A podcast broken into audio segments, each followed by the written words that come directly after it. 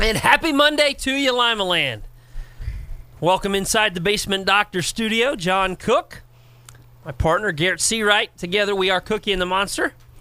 We appreciate you joining us here on Lima Sports Radio 93.1 The Fan. However, you are choosing to do so, whether you've got us on your radio at 931thefan.com or whether you're using the free 931 The Fan app, you made time for us I've since I don't know, probably October.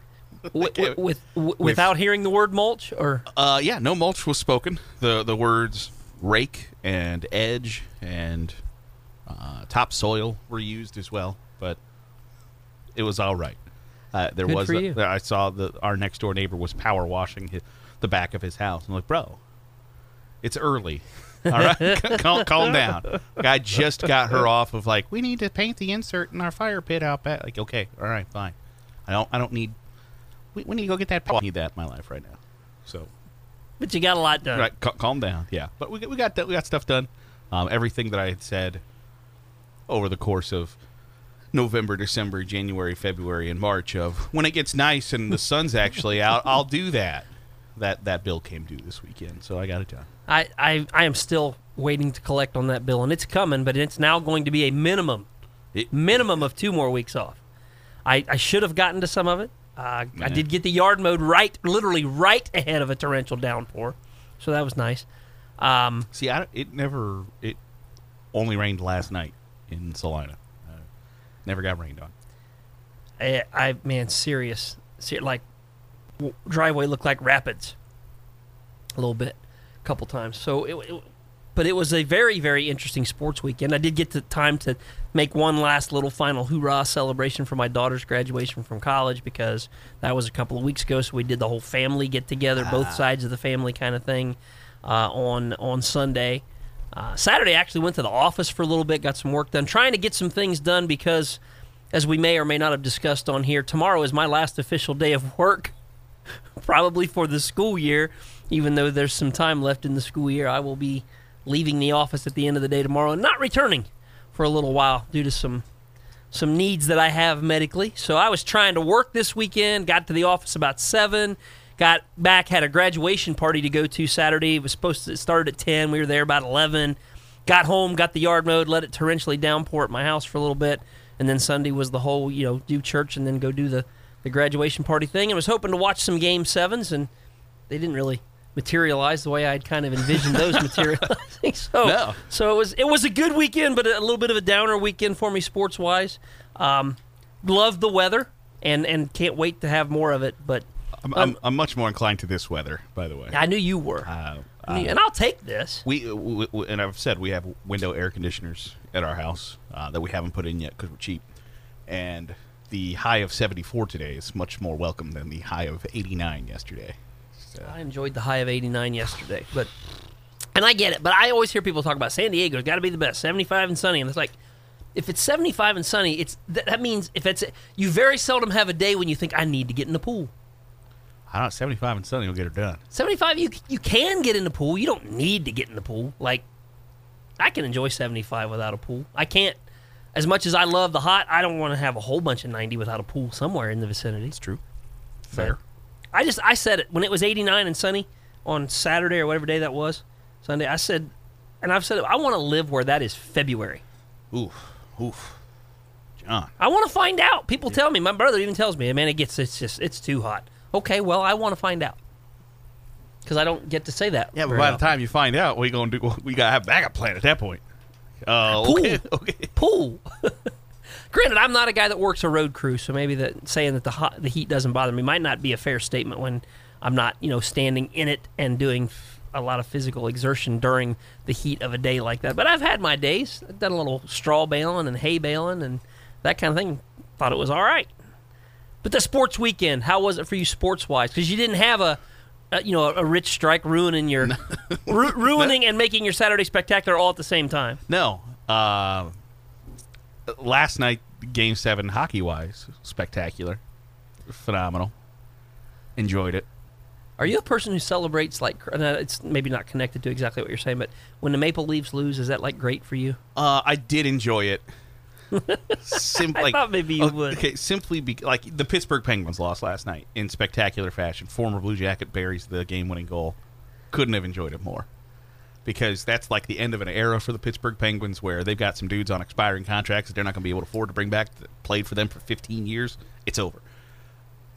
The Maple Leafs lost on Saturday night uh, in, in one of my Monday. I think the Monday's headline today I got right. I, I told you they're going to lose. I You thought they would get killed. They didn't. They played into overtime. But it just makes it that much sweeter that you have you know thirty thousand people in Toronto crying because they lost in overtime. It, it, it's almost to me the fun part about watching them lose is since 2018. That's the they're zero and ten in closeout games. Zero and ten in four years. So you know it's coming, and all you can do is sit there and be like, "This is going to be spectacular." for everybody, And it was except their fans. right? And it was. It was great. And did I hear correctly that now listen, you maybe you shouldn't even be allowed to be a sports talk show host if you're going to sit back behind a microphone and say some of the things I'm about to say. But it, is it?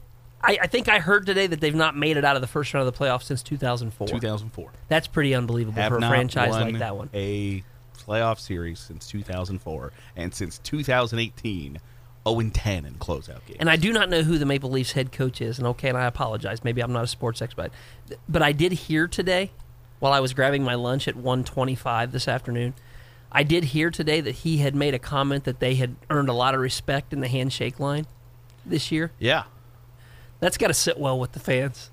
Hey, you know we didn't win, but the the team who beat us, they sure went. Hey, appreciate that. That's a hell of a take.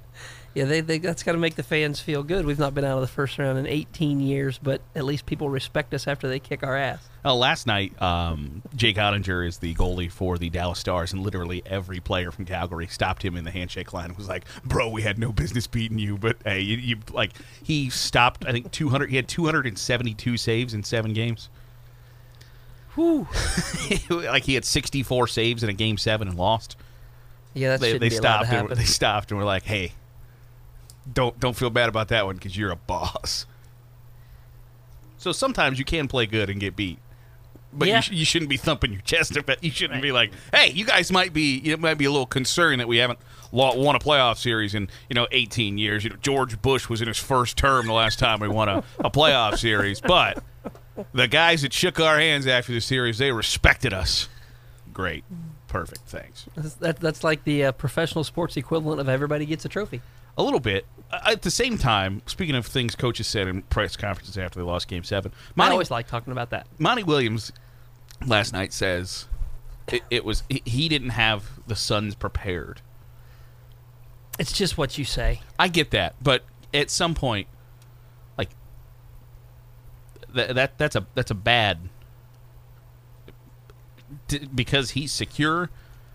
Somebody who's on the hot seat can't say, "I didn't have him prepared." Doc Rivers could not have said Right. that had he made it to a game. Correct. With with no absolute, and he wouldn't have.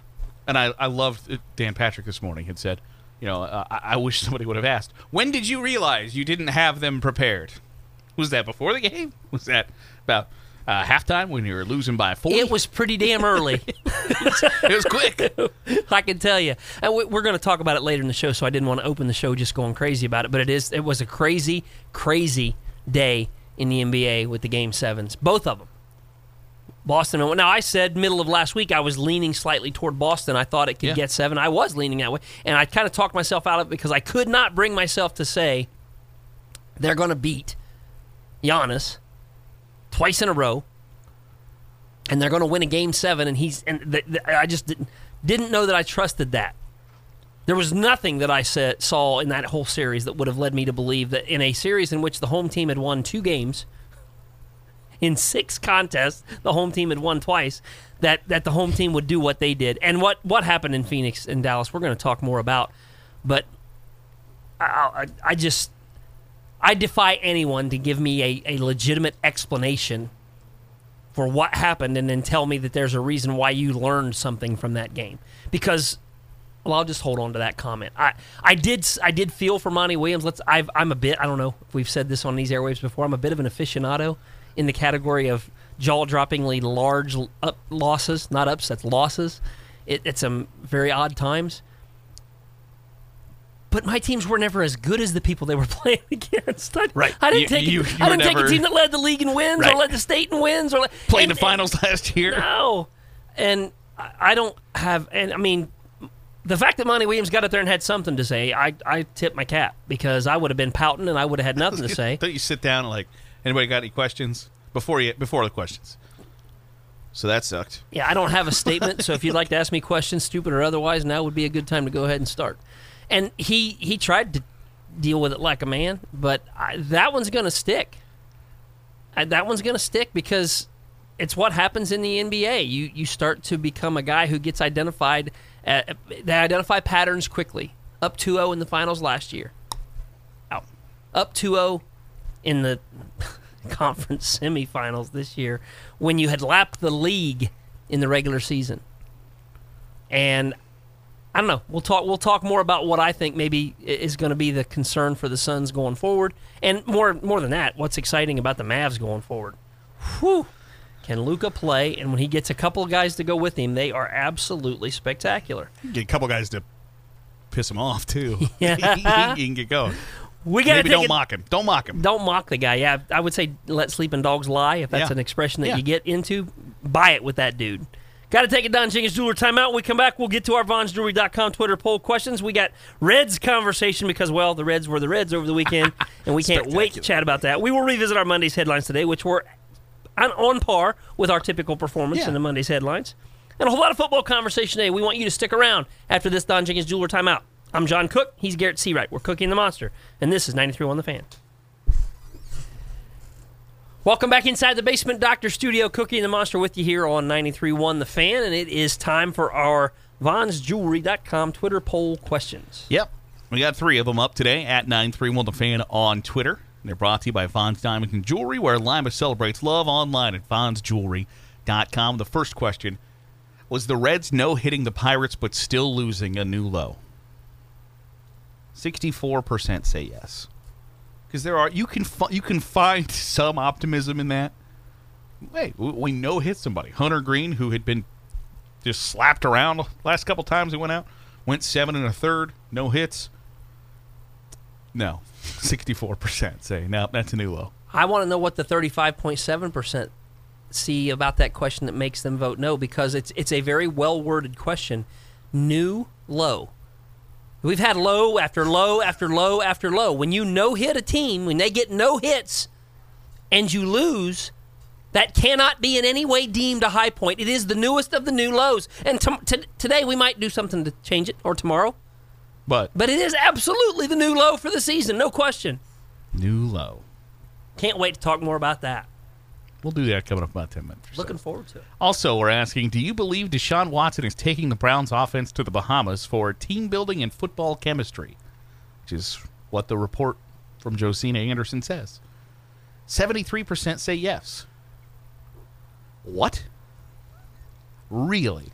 Well, it depends on how it is that you you define team building and football chemistry because there is a there is a way to look at this as he's doing this to try and preemptively manage the damage to the chemistry that's coming when he gets suspended. You can create team building and football chemistry at Dave and Buster's in Cleveland. You ain't got to go to the Bahamas. You, you, can- you can do it at But if you go to Dave and Buster's in Cleveland, everybody's going to scream at you because you're Deshaun Watson. right. You probably rent the pl- place out for a few hours before they open or anybody whatever. in the Bahamas even going to know who he is? yeah, You think? there'll be people on vacation. there will be When, somebody when are they going? Uh, this weekend. Nice, This weekend. nice. Good- also, good- by the way, Deshaun Watson is meeting with the NFL for the first time this week. So, big big week for Deshaun. But yeah, that's a that's that's two ends of the spectrum there. I just, I, I, is it okay for Deshaun Watson to take the Browns off offense to the Bahamas to just get wasted out of their minds and I, chase a little tail? I, I, I, I, would can't say that. I would I would guess that most of them agree that it's perfectly fine. Also, in what might be my f- new favorite tweet of all time, Mary Kay Cabot of the Cleveland Plain Dealer tweets that Baker Mayfield is not expected to accompany the Browns offense to the Bahamas. You don't say. Who's establishing that expectation? like, really? You, you you you don't say. Now that deserves the breaking news. You- Baker Mayfield not expected to go to the Bahamas with the Browns offense. Do you think he was invited? I don't. How does that? I I don't think he don't was think invited. so. How do you suppose Deshaun went about sending the invites? They didn't just put like a Facebook announcement out there, did they? Uh, I, I, I Posted I, on the bulletin board in the in the team hallway, like between the offensive Yeah. and defensive meeting rooms. I would like that better if he, you know, had a Facebook group of Browns players. That's their Facebook group. I would prefer that. But no, I don't believe Baker Mayfield got invited, and I, uh, uh, yeah, I don't believe he was going if he did get invited. I would go. I, oh man, I would definitely go. Have you ever seen uh, the movie Superbad? With Yes, I have. I, I saw somebody it's one, tweet, one tweet of my today ten like favorite movies of all time. Baker Mayfield showing up to the to the airport airport on Friday, like chicka chicka yeah, Yeah. what's up, gangsters? nope, nope, nope, he ain't uh, he ain't coming. Believe it or not, he ain't coming. Also, our final Von's Jewelry. Uh, dot com Twitter poll question: Should the OHSAA adopt a rule that baseball tournaments, baseball tournament games, should be played on turf like they do for football? Eighty-five percent say no. Because Because we don't have enough baseball fields with turf. I, I would imagine because there are baseball purists who believe that the game should be played with dirt and grass, and I understand that. And at some point, when you're like playing the district final, regional semis, and regional finals in about a day and a half because you got rained out for a week, maybe turf ain't such a bad thing. I th- I think I would like to have more conversation about that for sure. Like, I think the number of fields that have turf is probably a little more limited. But if Yeah. the OHSAA is going to make that rule for football, it would only make sense for them to make that rule for baseball. Well, and that's like the argument for football is, hey, we don't want the field to affect who wins and who loses. would you rather have it affect who gets to play and who doesn't? Uh, then my, my flip side of that is, isn't that how it kind of works in baseball too? who wins and who loses is sometimes dependent on the field. Take a bad hop from a rock in the field. I guess that's just part of the game. But in football, you know, it's all like, oh, it's football weather. It's disgusting and gross. And then we've got this beautiful green grass with white painted lines on it because there's uh, 800 Goodyears inside the inside the the carpet because it's all it's all turfed up. I don't. I just it doesn't. I'm not really at all compute. surprised that, that the majority of people would vote no for that question. I am borderline shocked that 85% would vote no. Yeah, I just would figure. I just Yeah. don't imagine that there's that strong of a baseball purist feel about the game of high school baseball, and we know what a struggle it is to get games in, in here anyway. But I, I I wonder if I were to put up a poll question of which is more important than the OHSAA football playoffs, more centrally located, or I guess more neutrally located, or turf. I think some people. I think it would almost. I- would guess sixty percent would say turf was more important than a neutrally located field. I, yeah, I would think that's probably right. So I don't. I we got to change some minds. Come on, people, get out there and vote yes. That, that the OHSAA should adopt the rule that baseball tournament games should be played on. Maybe turf. if you get to or the maybe, yeah, regionals or whatever. or yeah, district whatever regionals, yeah, whatever. Some some level, you got to start eliminating some things and and doing what's. I'd I'd be fully in favor, fully in favor. Those are good questions today, sir. Yeah, we did all right. Pretty good work today. New low for the Reds. New low. Well, it's definitely it's it's definitely new, and I don't know how you can see it as anything other than a low. Like I said, if you want to talk about positive direction for Hunter Greene after the rough start, he's that, that's fine. Have at it. They didn't give up a hit. Eight eight plate appearances for their opponent. Didn't get a hit and got a win. I wonder, if, do we get to call? Is it on some level like an, a new low for the Pirates too? I think they, they'll say it's probably a new high for the Pirates. Look at what we accomplished. They were they were starting to make the Reds look like they might have a little resurgence in them. that they were. Got got the ship righted. Got no hits against two Reds pitchers, and got a win. Can you tell that's where we're going after this Don Jenkins Jeweler timeout? The Reds have the Redsiest outcome of the year. Love it on the show sheet. Looking forward to chatting about it, and we will do that after this Don Jenkins Jeweler timeout. We hope you'll stick around. I'm John Cook. He's Garrett Seawright. We're Cooking the Monster, and this is 93.1 The Fan. Back here inside the Basement Doctor Studio, Cooking the Monster with you on Lima Sports Radio 93.1 The Fan. And Garrett, we both went to the weekend just so full of optimism for the Reds. We'll, re- Yeah. we'll revisit Monday's headlines today very, very soon. But both of us were oddly optimistic. We had seen some things from the Reds during the most recent, oh, I don't know, seven to eight game stretch that I think convinced both of us they'll ride this wave for a little while. It's the Pirates. Right. Uh, They, we saw so much reason for optimism in their first series against the Pirates that you had every reason to believe that that was going to keep going. and the beginning of this series. oh yeah. Beginning of this Thursday series. went fine, Yes. and then Friday went fine. And then you no hit them and lost. Yeah, Saturday went fine for uh, a, A while. while, yeah. I don't know how it is that it's well, I know how it is because baseball, that's how it is, that a team that can do what the Reds have been doing offensively over the last 4 to 5, maybe 4 to 6 games. Certainly 3 times in in the last 6 games they had looked borderline explosive offensively. Not so much on Saturday. And you all know it by now, and if you've been under a rock and didn't know it, or you have a busy life, and I shouldn't be demeaning to anyone, if you have a busy life and just didn't know it, the Cincinnati Reds lost 1 0 to the Pittsburgh Pirates on Saturday, and they did so while allowing zero hits.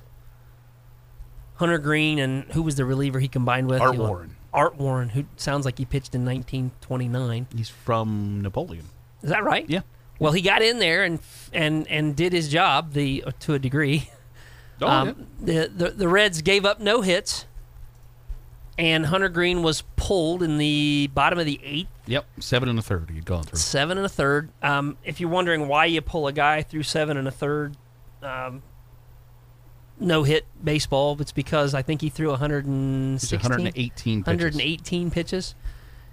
That was the most in the majors this year by a considerable margin. I think there were only two other guys that had ever e- even gotten to 110, and he still had six outs to try try and get. Yeah. So Now, I, I will I- I will say, there when he got pulled, he had just walked his second straight batter.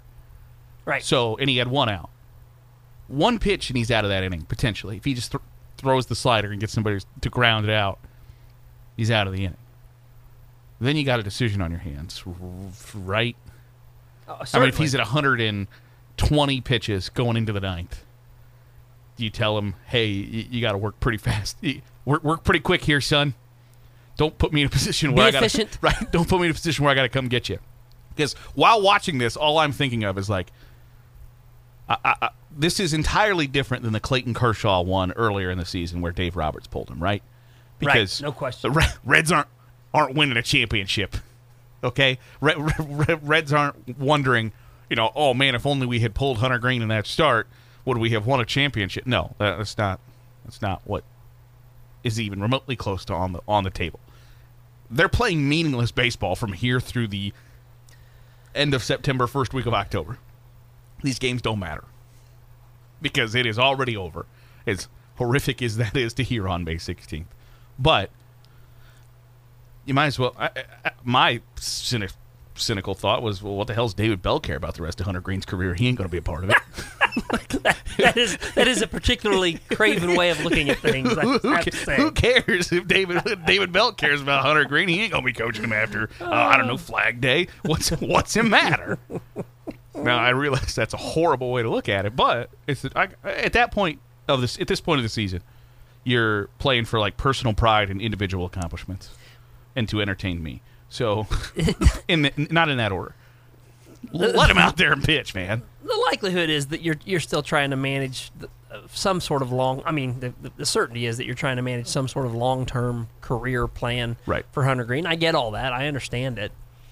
I'm I'm just stuck on this thing. That, you know, obviously, when you hear that, hey, you got a no hitter and that lost, and we know. Look, don't start hollering at your radio or grabbing your phone to say, well, technically, it's not a no hitter because it didn't go. They, they did not I- give up a hit. it- it's right. They they played the version of the game that they're allowed to play, and their pitchers did not allow anybody to get a base hit.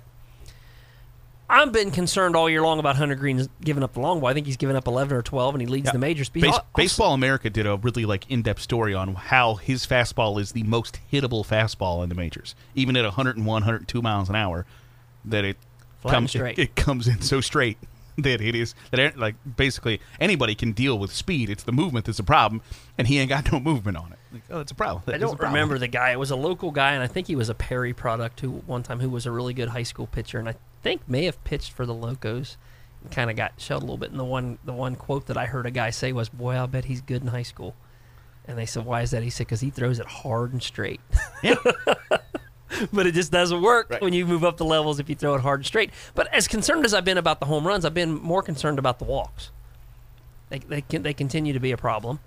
Um, I think the guy's ceiling is ridiculously high. Everybody does. Everybody's re- incredibly high on Hunter Greene.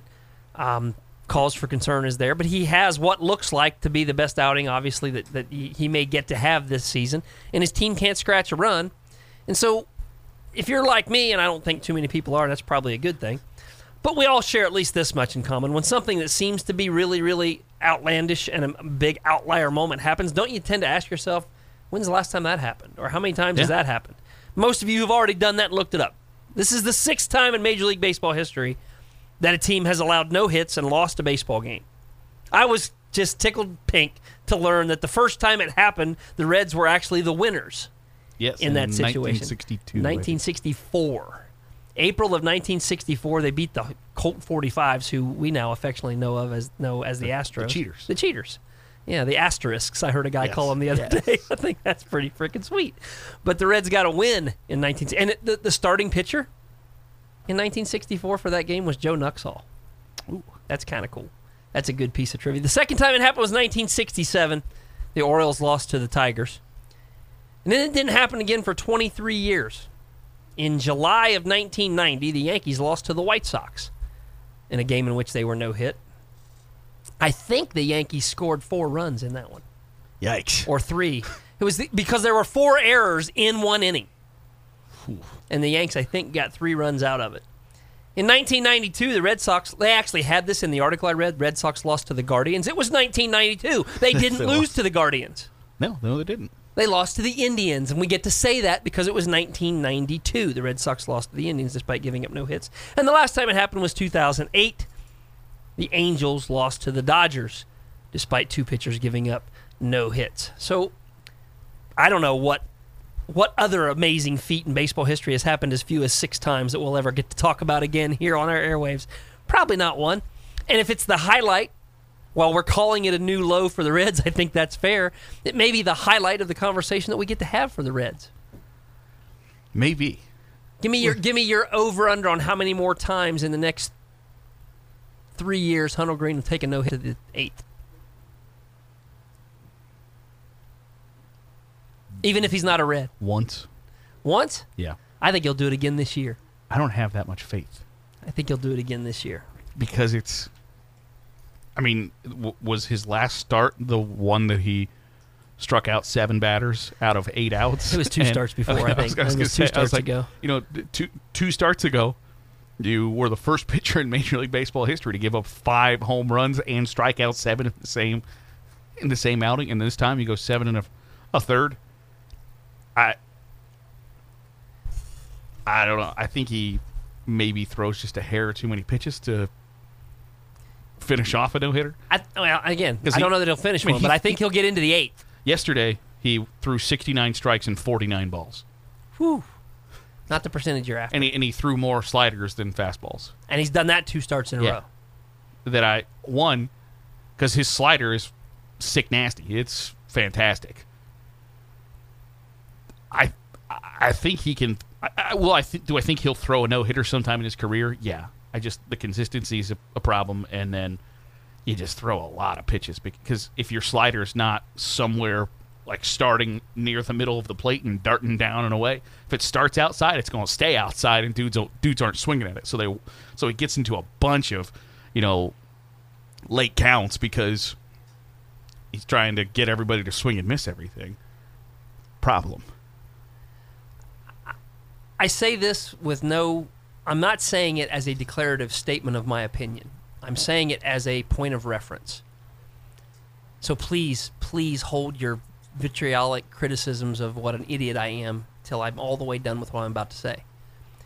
The early stages of Nolan Ryan's career, he had efficiency issues. He threw incredibly high numbers of pitches, and nobody cared that much. He also was roughly a 500 pitcher but his good was so good that every time he took the bump, you, you knew what could happen, and for him, it did happen seven times. I think. Well, and he took. I, I saw the stat the other day. He took twenty three no hitters past the seventh inning or something like that. or pa- into the eighth.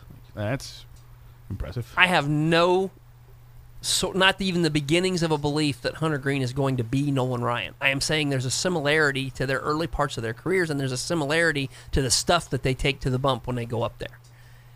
And that's why I think, hell, Homer Bailey threw two. Yeah, He's gonna get he's gonna get another one into the eighth this year. think so. I do. I don't know who it's going to be against. I'm, I would lean toward the Pirates.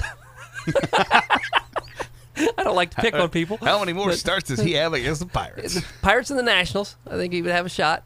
I, I think he will. I- Do I think he's going to, you know, miraculously turn it around and you know win 14 games this year? No, I do not. He does pitch for the Reds, but well, and that's the that's part of the like I, when you said you know Nolan Ryan was you know 500 pitcher. I think Hunter Greene would do things that are illegal in Arkansas to be a 500 pitcher. He's one in six, but you got no business losing that game yesterday. Like you should not be tabled with a loss.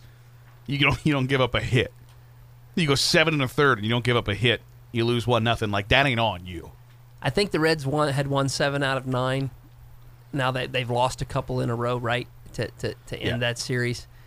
Um, d- does that thing on Saturday kind of catapult them into another just disastrously bad streak of baseball, or can they shake that off? And and fu- I mean, they had some confidence, Garrett. This team had some confidence over the last couple of, of weeks, and then all of a sudden they lose two in a row, particularly losing the, the, the one on Saturday the way they did. Are, are we going to be are we going to be talking about another nine game losing streak or losing you know sixteen out of twenty, and then really put this thing to bed?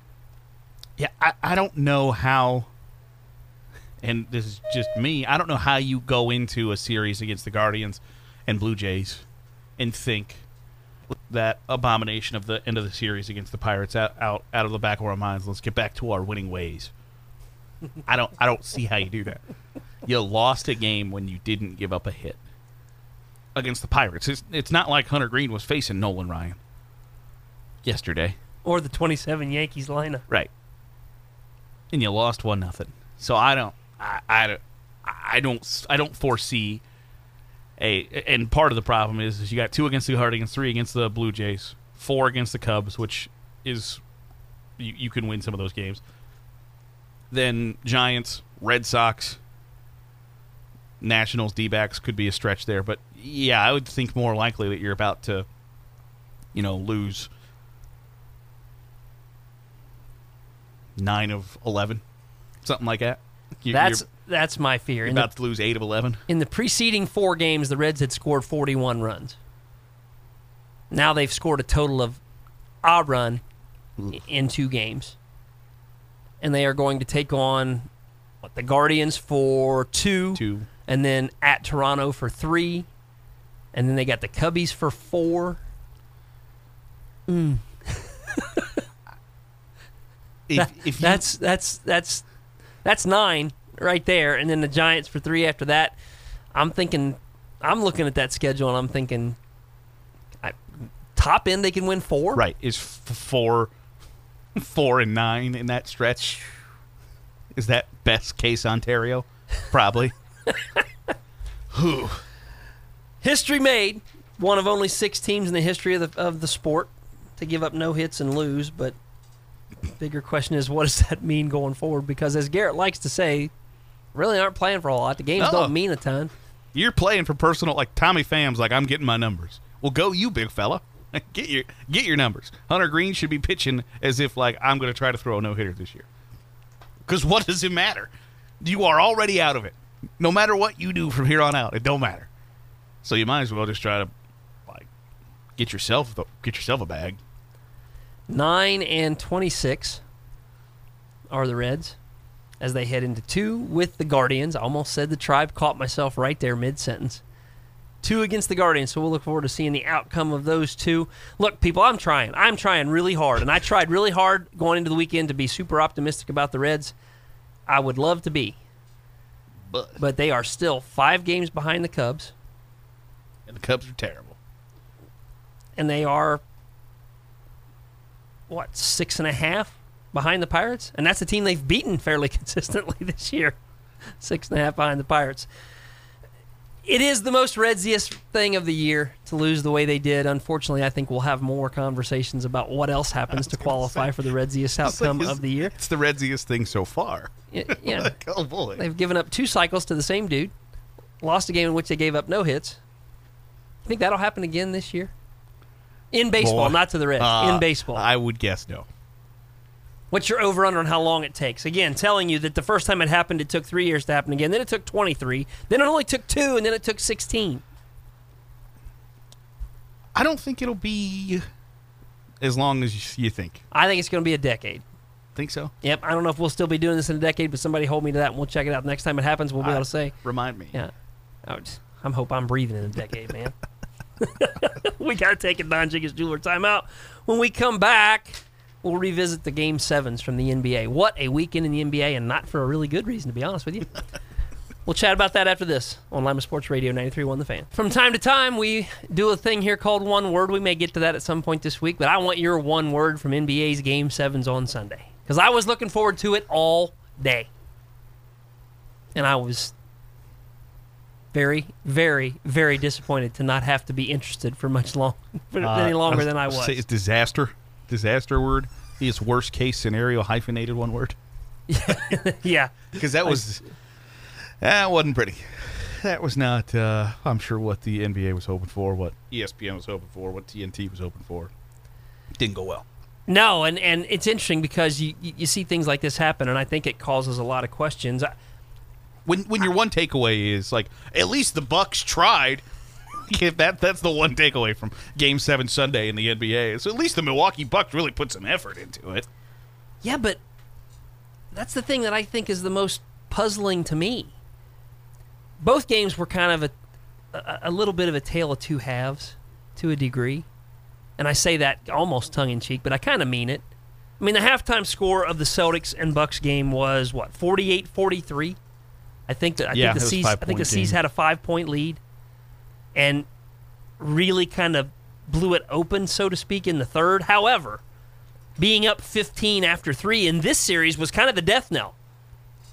The Bucks and the Celtics both had, had blown large third quarter leads in the fourth quarter a couple different times, and so yes, it was 15 or whatever going to the fourth, and that was seemed like a large lead. But again, having watched the series, I was very curious about what might happen, and then the Bucks just lay an egg in the fourth, score 17 in the fourth.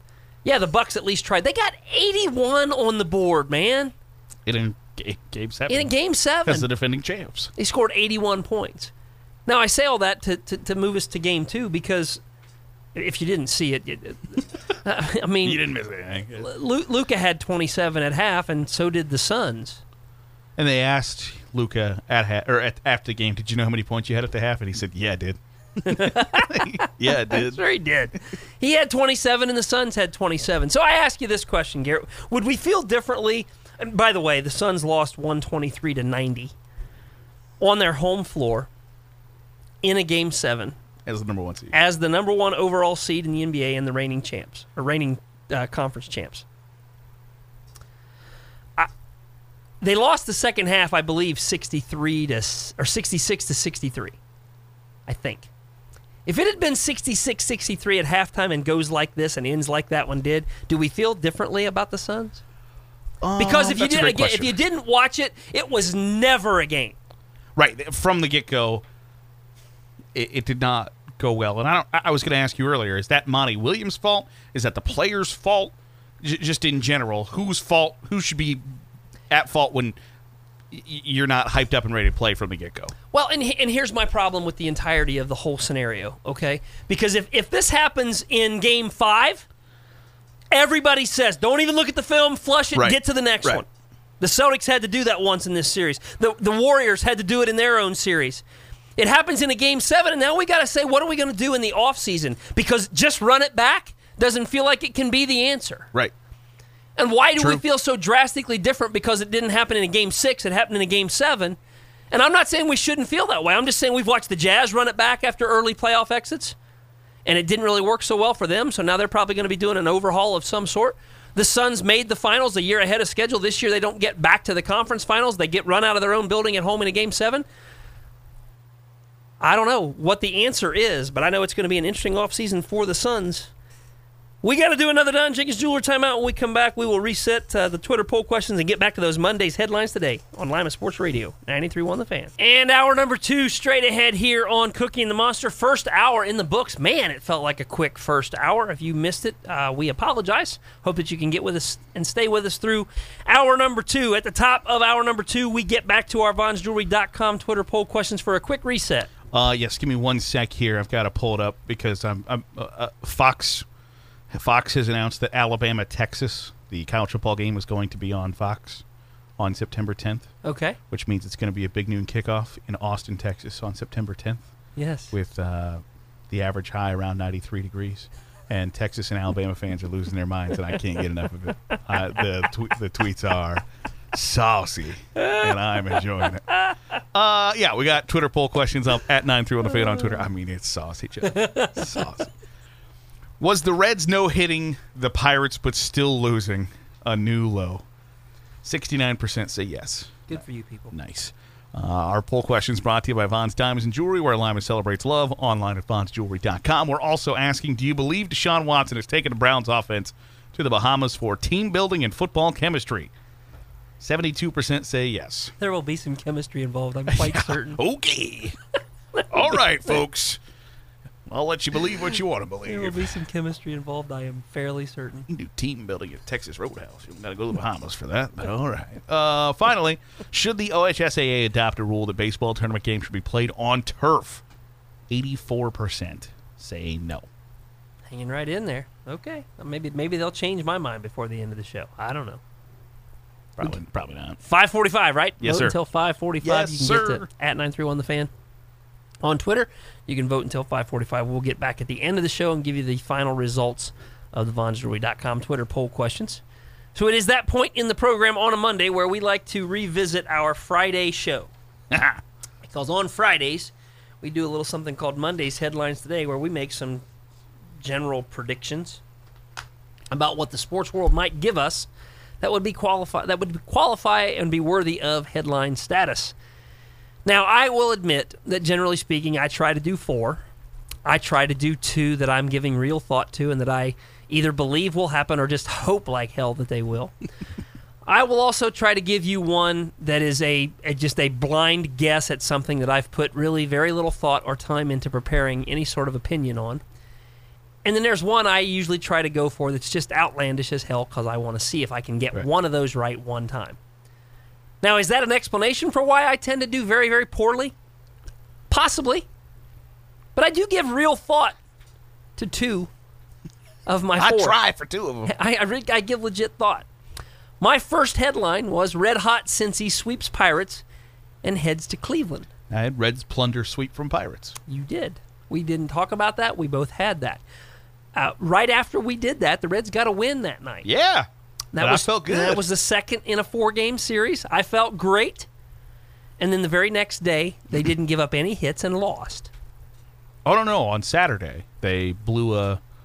They they, they blew it Saturday. That was Saturday, wasn't it? Wasn't Saturday the give up no hits? no, and lose? yesterday was the no hit. No, I thought they got beat. I thought they got beat handily yesterday. No, they lost one nothing yesterday. They Okay. lost three one on Saturday. Three one on Saturday. Yeah, yeah, yeah. Okay. Well, at any rate, this offense that appeared to be finding its legs a little bit, gaining some confidence. I said 41 runs scored in the four preceding games. 41. 41. 41 runs in four games. Managed to score a run after we made that prediction. So we both got an L there. Yeah, yeah. We Not did. at all surprising. Nope. My second headline was even better. Suns escape Mavs will take on Warriors. Ooh. And I was concerned that people needed to know that I had actually crossed out await the game seven winner. I had actually predicted started That- to that predict gonna beat- that the were gonna win on Grizzlies and Warriors would end up in a game seven. I started to predict that and thought, nah, the Warriors will win. So I was I was okay there. But Suns escaped the Mavs. They they didn't even escape. They, they were unfortunately they escaped their locker room, Barely. and that's Barely. what, and that's what led to a 27 point first half.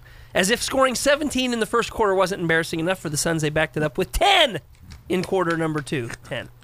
Yep. I had Nice. uh, what you talking about? Willis Guardians take two of three from Twins behind interim manager. They did not do that. They did not to do that. that is not what ha- happened.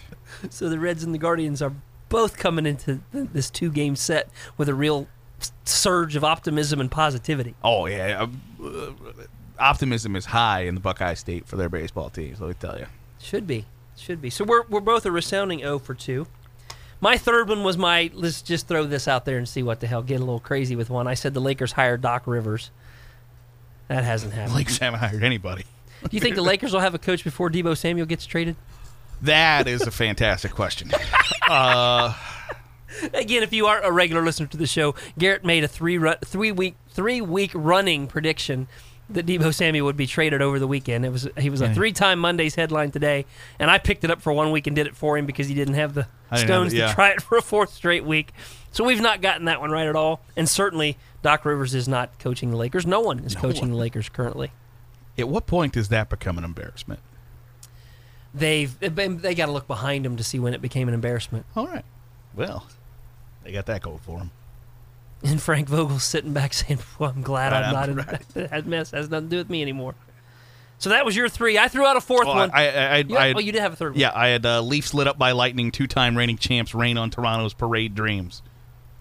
I did get that one right, You did. You got one but right. that was like saying you know the sun's going to rise uh, picking the Toronto Maple Leafs to lose a game seven. well, you say that, but it's still there was at least some thought into that, and and it was an overtime game. It wasn't It like was. you skated to that I, that deal. I uh, but I, I was adamant that the Maple Leafs were going to get just pounded. It was going to be five two, never close. I, th- I thought it was going to be Mavs Suns from last night in hockey form, and it wasn't. But it still was enjoyable to watch Maple Leafs lose. So my, my fourth Monday's headline today is one of those where you try to take something you just haven't put a lot of thought into, don't know a whole lot about, but feel like you can make a and, and just you know see what happens. Throw one out there. It's not outlandish. My outlandish one is always the prediction when I'm just saying, hey, this is going to be you know hell west and crazy. Let's just see. I actually made a prediction about golf. I On almost, Friday. I almost said the University of Findlay women's golf team was going to win the national championship, but I thought that was outlandish.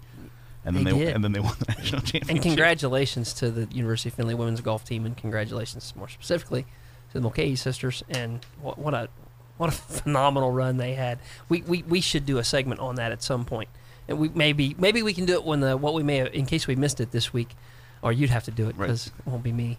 But I said on Friday from this chair, after quickly wondering what's going on in the PGA because I don't follow it week to week like a lot of people. And the PGA Championship this weekend, by the way. Starts, PGA starts Championship this weekend. Well, the Byron Nelson was last week.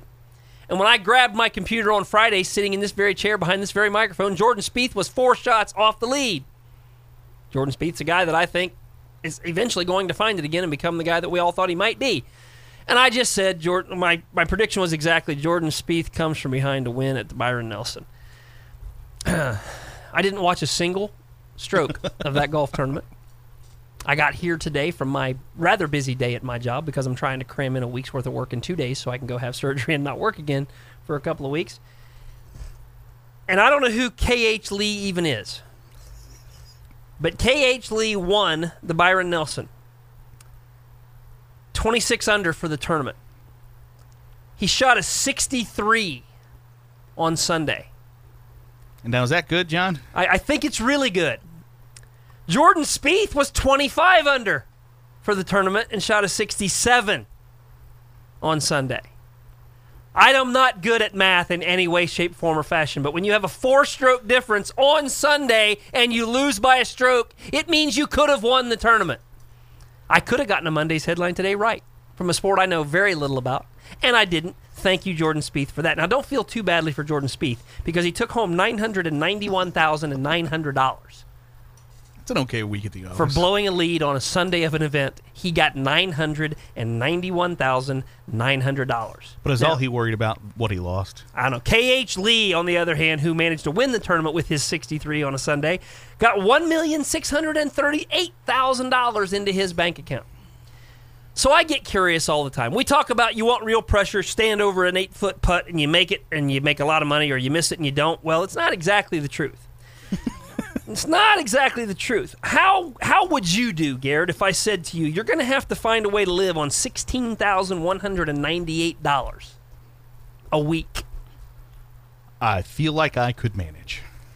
because the last two guys in the field made sixteen thousand one hundred and ninety-eight dollars.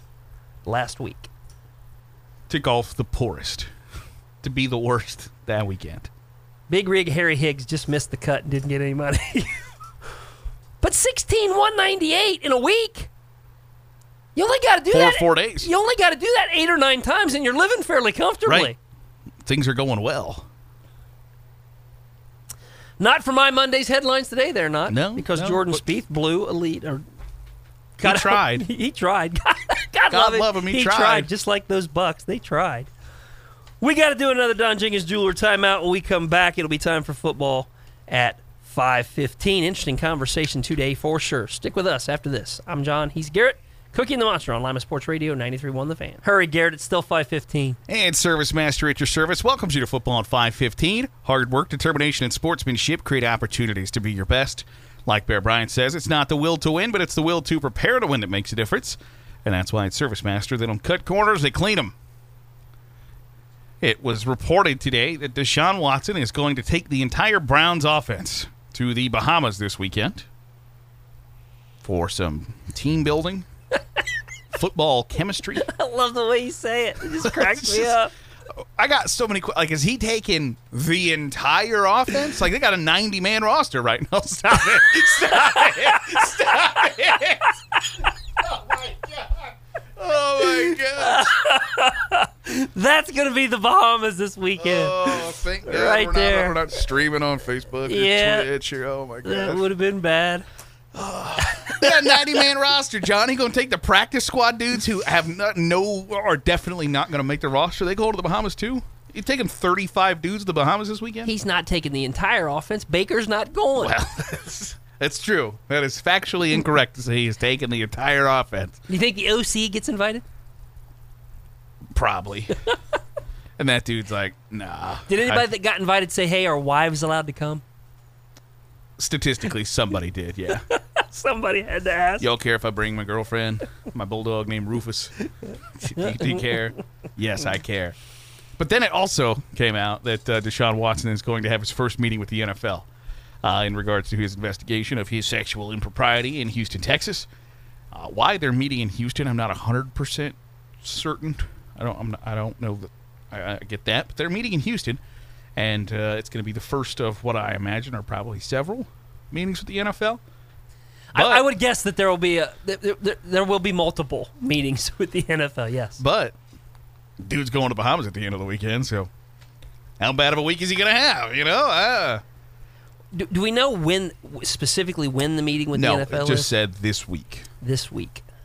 Any chance the NFL gets wind of his plan to ta- and says, um, "We're we're not going to notify you until you know, like r- like we'd like to meet with you Friday at noon." Right. Uh, Sean, you got any plans? You meet Saturday? Uh, actually, uh, me and thirty-seven other dudes were going to the Bahamas this weekend Can I? How does that information become public? Because Deshaun Watson's people want it to become public. That's this. That's the conversation I'm here for. Let's have that because I, I'm not a PR expert, not in any way, shape, form, or fashion. But I've worked with some people that are PR experts, and I've watched television shows that portray what it is to be a PR. I'm trying to determine what what exactly is their view of how this is helpful to them for this to become public. because it's so outlandish, attention grabbing, etc. Are That we the, shifts the focus. right? Are we the only people who are focusing or who are talking about? Hey, Deshaun Watson's going to have his first meeting with the NFL this week because all, all everybody else is going to take the funny angle of like, bro, you taking forty dudes to the Bahamas this weekend? So you get out ahead of it. You say whatever you need to say to take the focus off of, hey, by the way, don't forget that guy's accused of sexual misconduct by 22 women. the the Browns as a whole, as an organization, seeing it become public, can't can't like this move. I can't imagine. Now, I think you can spin it as, hey, this is just a guy who's committed to winning and doing whatever it takes to get to know his teammates and Uh, starting fresh in a whole new situation, and there's a lot of new names and new faces, and they, they want to get all on the same page so we can hit the ground running when it comes to training camp. Right? You can do that at Akron Hoban High School. you you don't got to go to the Bahamas. Now, if you're saying like, I, I I don't think he can say, hey, there are probably some dudes who have some questions about my my past, my history, my conduct, and maybe have their minds made up about me already. And I think it's important to squash that now rather than August, rather than in September. I would have some legit respect for that because it shows some awareness of the situation that you have potentially put yourself in. To say, hey, there are probably some dudes who have some questions about me, and I'd like to solve that now. I'd respect that. my the entirety of my issue with it though is that I don't think Deshaun Watson and I don't care that he does this. I'm not I'm not bothered by it to the extent that it's gonna it's gonna be another strike against Deshaun Watson for me. I- I, just don't care about it that and, much. and I've seen so many, you know, people on Twitter being like, "Oh, he's going to a place where prostitution's legal." Like, okay, yeah, I, I'm going to go to Vegas in a few weeks. Like, that's. it just so happens that there are some things there that maybe don't look good. But I do I believe that he's going to the Bahamas to go to a brothel? No, no, I don't. But to pretend as if the Bahamas is the best place to build football chemistry, I don't know that that's well, the case. it- but again, the- where I struggle with the whole thing is I think Deshaun Watson has given the Browns enough things to have to spin. Fair. 100% why, fair. Why give that organization something else that they have to spend before you've even had your first mini camp and your first meeting with the NFL, by the way? So then does it show a, a complete lack of awareness of the situation that you put yourself in? Well, I think it. I think it demonstrates a conscious choice to say publicly, "Take this for what it's worth," but my I'm trying to get with my new team and get away with my new team and get away from all these things. I think it is a little bit of a, of a lack of awareness that other people are going to have to answer the questions that shouldn't need to be asked right now. Yeah. Now, would it have probably become public knowledge at some point if they're in the Bahamas, a group of Right, somebody on 40 professional Instagram. athletes? Yeah, but let that happen. Let that happen so then you can Right, say after the you can legitimately say to people, "Hey, we tried to get away and just do a thing with the team. We're trying to build some camaraderie. We're trying to get together as a unit. I'm trying to ingratiate myself to my teammates, and this wasn't it wasn't our intent for this to be public, and we're not going to speak on it again." Instead, you leak it To make it seem as if, man, he's such a great dude. He's such a giving guy. He's going to take the guys he's going to be playing with who probably can't afford a private jet to the Bahamas and stay at ridiculous resorts, but he's procured a field for them to do on field activities. Okay. Okay. They got one of those in Berea. A couple of them, I would assume. You you could do that. I just I, I think it's a spit on my cupcake and tell me it's frosting deal. Like don't you're, you're not going to the Bahamas to build football chemistry. You're going to the Bahamas to build chemistry with the dudes you're going to play football with. I think it just puts your organization in a pretty bad spot, and you've already done that. You don't need to do anything else that's going to do that. At least not in the very short term. You know what? Get through season one, or get I mean, get through minicamp. Get through. Get through hey, minicamp. You're not going to be. We've decided we're not going to suspend Deshaun Watson. Okay, then let's roll. Go do whatever you want. Get drunk and chase all the Bahamian, ta- Bahamian tail you want. I don't care. But with that lingering over you, I think is a problem. Promise you one thing for certain: this story ain't going anywhere, and it will be content for us for the foreseeable future. I just imagine. Uh, is it by Wednesday? By Wednesday, hey, uh, we decided we're not going to go. No, they're going. You think so? Absolutely. Give it till about Wednesday. Wednesday about three fifteen. There will be a Deshaun Watson bullied into not taking his teammates to the Bahamas. If we don't get Instagram photos from them in the Bahamas, I'll buy you dinner. You tell me where. That's that's a lot of that's a lot of dinner. Uh, if you're looking across that glass, that's a lot of dinner. I'm telling you, they are going to the Bahamas. We're going to get to see some some pictorial evidence of their trip to the Bahamas, and then it'll be interrupted by whatever conversations the NFL wants to make public after they have their conversations. Wouldn't- with, wouldn't be surprised. at least their initial conversation with Deshaun Watson. We got to take another Don Jenkins jeweler timeout. When we come back. I don't. Gene Smith's at it again. This is some juicy stuff, by the way. Uh, well, it, it, it- Gene is a uh, he's a polarizing figure. He said some stuff. He is uh, he's also a very influential man in college football. We're about to find out how influential. Join us for that conversation after this on Lima Sports Radio 93.1 The Fan. Back here inside the Basement Doctor Studio, 419-227-9393, 1 ESPN 88 894 3776 are the numbers to use if you want to reach the program. Now, Garrett, I am getting aged. Memory's a little faulty, but it's sometime within the last week and a half, maybe two weeks, that we talked about Gene Smith being rather open about the idea that the college football powers, the, the, the, the, Yeah. the teams and the universities that, that dominate college football may need to or may want to or at least have an interest in breaking away from the NCAA. And Gene Smith is the athletic director at the Ohio State University, is one of the louder voices. I won't say creating, but it's not quite necessarily right to say echoing that thought either. I, I think somewhere between the two. And it's within the last couple of weeks we talked pretty Yeah, openly but about it. he said, "Hey, college football needs to operate under the college football playoff umbrella, not the NCAA umbrella."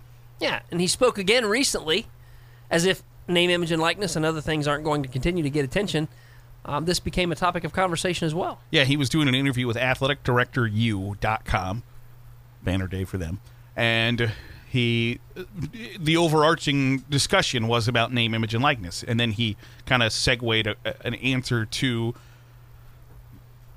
playing under a different umbrella and how that would help name, image, and likeness. And, and the interviewer asked, "Well, how would that operate? How would major college football operate outside of the NCAA. Now, I will say this is a somewhat lengthy answer, so we got it's a couple minutes, but I, I find it incredibly interesting about his thought process and how he kind of goes step by step on on how it would work. But this is Ohio State Athletic Director Gene Smith saying. This is how you do it. This is how you operate college football outside of the NCAA and all your other sports inside the NCAA. The FBS are those schools that offer 85 scholarships or more. There's a clear distinction with tho- the investment that those schools make and everybody else.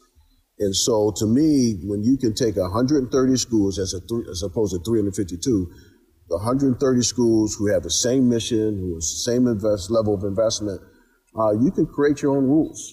You, you, put you- in place your recruiting rules, your your personnel rules, and and your calendar for what football looks like. You don't touch anything else. You know, the, the, the basketball tournament stays the same. You know, your Olympic sport competition stays the same. The NCAA still manages your academics and the eligibility center. But for those schools, we can create our own rules and, um, you know, have our own commissioner, executive director, wherever it's called. Uh, you got the playoff thing looming. That those schools participate in the playoff anyway. So that so that becomes a part of the structure, whether it's 8, 12, or 16.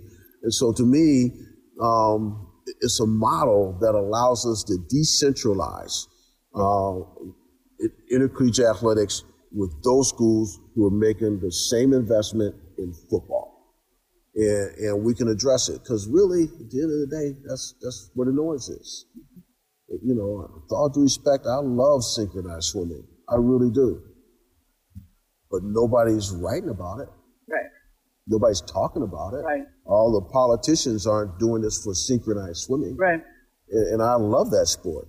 But at the end of the day, we need to separate ourselves and, and create our own structure. And it allows us to move faster too, move expeditiously. If that structure was in place right now with NIL, NIL we would already fix the inducement part. Right. We would have dealt with it because we could have our own enforcement inside or we can third party it. And, and we could actually say, okay, this is the highest priority, go fix it. So I don't know. I just, I just think that um, the Division One has been too big for so long. Well, not years ago when I was fighting, not just me, some of my colleagues were fighting for cost of attendance to change our uh, scholarship model. took us years to get there Right. because other schools voted against it. With all due respect to those schools, they're not us It's not the same. they're they don't they're they're not the, writing about those schools. The politicians aren't talking about those schools, and so I don't know. I just kind of feel like we need to recognize that we're different, set up a structure to pay pay tribute to that difference because of the diversity that we're trying to serve underneath the NCAA tent of Division One doesn't work. It works for the basketball tournament because you can have a St. Peter's evolve. or Yes. It works for baseball or track or tennis, Right. but it doesn't work for football. Let's just face the music and change it. That's Gene Smith, athletic director at The Ohio State University, with his thoughts on why. I think it's a little light on the how. Well, and that's But- the like he he said, you know, hey, this is a top priority for us. Let's go solve it. Well, conceivably, that's how the NCAA works too. Now, if your argument is, hey, there's you know we're at three divisions and there's 352 schools in Division One, that that's what that's the big problem. Okay, but who's to say that just magically because you create the college football playoff umbrella any of your big problems are going to get solved either? Well, and I think that's you just said it. You hit the nail right on the head. That's what jumped out at me when I hear his comments. I, it's difficult to deny what he says when you have 130 schools out of 352 that operate on a different plane. Right. That, that you can't deny that. Well, f- for for instance, um, like Ohio State on football coaching spa- salaries spends as much as Northern Illinois' entire athletic budget for an entire for an entire athletic year. Right. You, you're not on the same Right, so- playing so field. So that- why why is that school or schools like that dictating what Ohio State, Alabama, Texas, USC do? that part I don't think anyone would argue with. The the notion that they could break away and create their own structure and framework for how to operate that would make sense for them, I don't think anyone would deny that. But when I hear him say things like if if if, we, we have this model to decentralize and if we had already done this, we would have been able to fix the inducement problem with NIL. That, how? Right, how would you have fixed that? You, you, um, again, I don't deny that it would be possible that they would be more nimble and be able to move more quickly than, than what the NCAA moves because of being able to focus on a f- smaller number of schools. But I don't. I, you're not going to fix that problem because you don't have to wait on the NCAA to get involved. That I, I don't. I don't agree with that at all. No. And I, I would have loved for him to expound on exactly how it is that he, why it is that he feels that they would have already had that fixed. By doing what? You've got your own enforcement, but you're not talking anything specific. I don't think anybody denies that it is very, very unlikely that we will see Power Five football schools operating under the NCAA's umbrella for very much longer. I don't Right. think anyone denies that. I also think that there's no way, and, and these are some of the smartest leaders in in the sports landscape, certainly at the college level. They don't have the ability to talk to you uh, about all the unforeseen consequences that are going to come out of this. And it, maybe I'm being cynical. I, I've No, always I- been a little bit of a, of a equal parts cynical and idealist, but it sounds like Gene Smith's kind of positioned himself to be the guy. A little bit. At the same time, though, these are the same people who couldn't agree to expand the college football playoff because they couldn't figure out just how much more money they were going to make. They were butthurt that they were pull, people were pulling strings behind the scenes to move Texas and Oklahoma to the SEC, and that's why the college football playoff isn't going to expand until 2028. So you can have this idealist attitude of it would be so much better if we did it the way I want it to, I want to do it. But y'all can't get out. It took you 145 years to figure out that people want to know who the best damn team is. so I, I, I have a little bit of apprehension of thinking that just suddenly magically you're going to say, "Well, hey, we should do it this way," and everybody goes, "Oh, you know what? That that that is a much better way to do this. Why hadn't we thought of that sooner?" And then you're not faced with the same problems that you're faced with now, other than you're worried that the St. Peter's and the Wright states and the Youngstown states and the Purdue Fort Wayne's rule rule Division One because they have the numbers. That's the only. That's basically the only thing you're trying to get away from is the like-minded schools who play FBS football, who even there there's a, a chasm between the haves and the have-nots. But you're gonna you're gonna experience that same problem if you do what Gene Smith says we should do. I, I certainly think so. As, as and even as understandable as his sentiment is, and I think that it it would be difficult not to be able to understand why Gene Smith and others in his positions at in, at institutions like Alabama or Clemson or Georgia or you know fill in the, the blank those, those teams that are are going to be playoff teams, those teams that are fighting. I can even throw Teton in there, I guess. You know, trying to get to the playoff why they would feel differently and why they would feel like they need to operate separately from the schools that don't have that same commitment, the 85 scholarship limit and all that stuff. I get it. But and again, I'm this is not apples to apples, so if this sounds again oversimplified, just give me cut me some slack. I'm a I'm a country kid. But Fortune 500 companies don't get to say, well, the IRS shouldn't dictate our our rules of how we operate. I mean, they they they dictate rules to the guy that runs the gas station over in Harrod.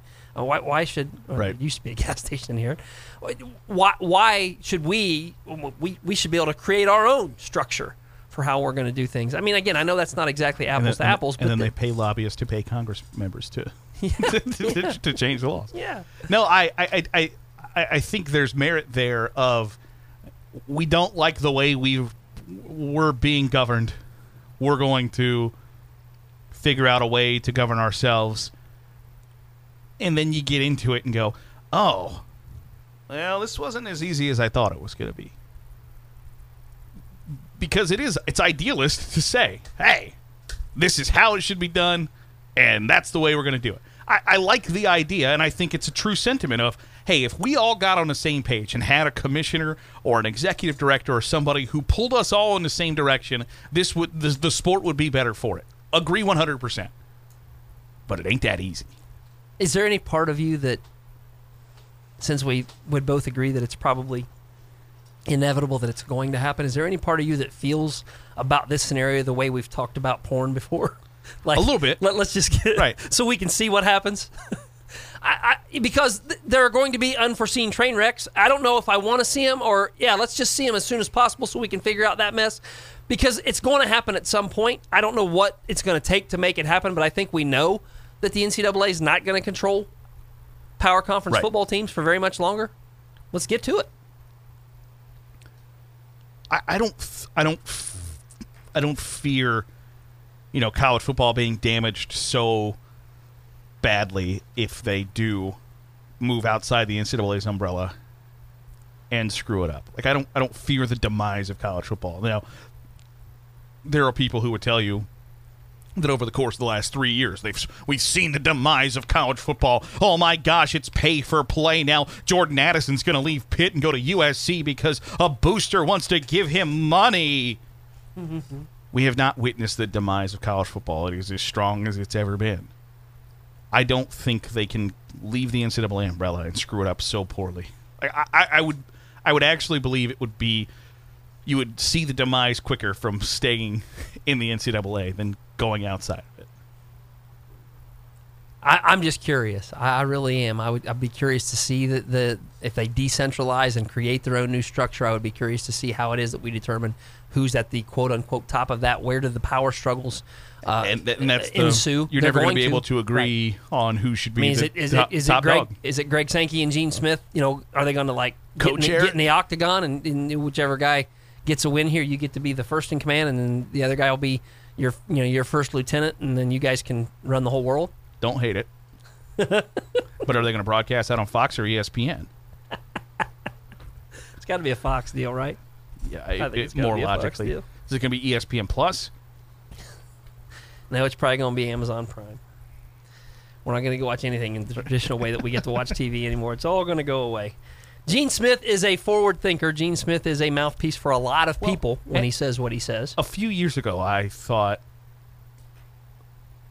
when he fired Thad Matta that the school should fire Gene Smith because it got to the point where everybody kind of knew that Thad Matta needed to go, and he waited till June.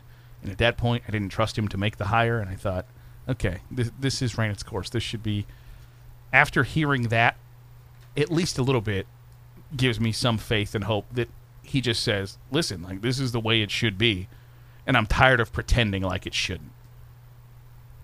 I think that takes some boys. Yeah, And- well, there's no and- question. And, I, I respect the hell out of you for saying this is how we've operated for a really long time, and it's stupid, and we need to change it. Okay, I agree. I just I just can't quite get my head around what the change looks like, and I'm going to have to see it function for a while to to try to Before you believe to that it- try can understand and believe that it can actually work. I mean, don't get me wrong, I'm fully accepting that I've been so my lifetime in sports has been so dominated by the NCAA that sometimes I feel like, well, it's, that's all I know, so Right. nothing else can work. The truth of the matter is the NCAA hasn't worked for a very long time. And if something else isn't going to work, let's just see how it doesn't work and see if we can figure that out too. Yeah. I don't have a problem with it whatsoever. I think it could be very interesting, and I, I just like I said, I think Gene Smith's a forward thinker. I also know he's a mouthpiece for a lot of people who agree with what he's saying, and somewhere along the line, some people have decided to let him be that. Right. Because you don't you don't hear anybody else. No. We don't get a lot of coverage of other people doing the same things he's doing, and there are people who feel exactly the way he feels. right, they'll feed stuff to him of like, this is how we feel, Yep. and we need you, who are pretty secure in your job, to be the one to say it. Stay tuned. It's going to be interesting. We got to do another Don Jenkins Jeweler timeout. When we come back, it'll be time for poll results and a little water cooler conversation right here on Cookie and the Monster, Lima Sports Radio, 93.1 The Fan. Final time back here inside the basement doctor studio. John Cook and Garrett Seawright with you. Cookie and the Monster on Lima Sports Radio, 93.1 The Fan. And it is time for our VonsJewelry.com Twitter poll results for today. Yes, sir. Our questions was were was hell if I know was the Reds no hitting the Pirates but still losing a new low. Sixty-eight percent say yes. Do you believe Deshaun Watson has taken the Browns' offense to the Bahamas for team building and football chemistry? Sixty-seven percent say yes.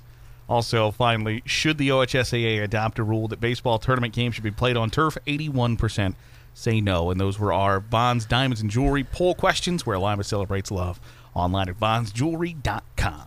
Water cooler today? Uh, the University of Hartford, John, is moving from Division One to Division Three because Division One is not financially responsible, according to their president. Most famous Hartford alum? Uh, I have no idea. You're Too young. Vin Baker. Uh, uh, yeah, bald dude played for the Sonics back in the day. Played Celtics as well. He's on he's on the Bucks bench. He was a Buck for a while. He's on the Bucks bench as an assistant coach. Oh, Vin Baker. Uh, Played for Hartford. The athletic director for the University of Hartford tweeted, or not tweeted, sent an email to the, all the coaches at the University of Hartford that says, that says, "Coaches, hope that you are all doing well. As we approach graduation this weekend, I wanted to touch base about behavior expectations. As many of you know, commencement is a celebration for all, and our teams must not be part of any disruptions to this event for students, families, and friends." I encourage you to address with your team that while any disruption may result in disciplinary sanctions, including but not limited to their diplomas or transcripts being held, the respective sport program may also have repercussions. These will include forfeiting games and or suspensions of the entire 2022-2023 seasons. Lastly, keep in mind that as leaders of your program, you are responsible for the re- behavior of your student athletes. If they booed the president, they got threatened with your season being canceled. That is an all-timer. That's a positive way to head into your transition to Division Three. I want to know what these coaches are going to do. I'm thinking basketball, but they're going to go out now and recruit with no scholarship money, Yep. significantly changing the types of players that they are looking at during their evaluation period and during their summer recruitment. Uh, interesting. Hartford, not not necessarily a hugely proud basketball tradition, Nope, they but made the tournament of two years or last year maybe, and then like a week later announced, "Hey, by the way, that's the last time we're going to do it. We're going to D three. on oh, to that's a Division problem. Three. My water cooler conversation today is just strictly a personal thing to me, and I didn't know that this was un- in the works. Didn't know that it was going to happen, and it has happened. Johnny Cueto, former Cincinnati Red, one of my all-time favorites. I so I told you I think he might be my fourth favorite Red or fifth. He's in my top five for sure.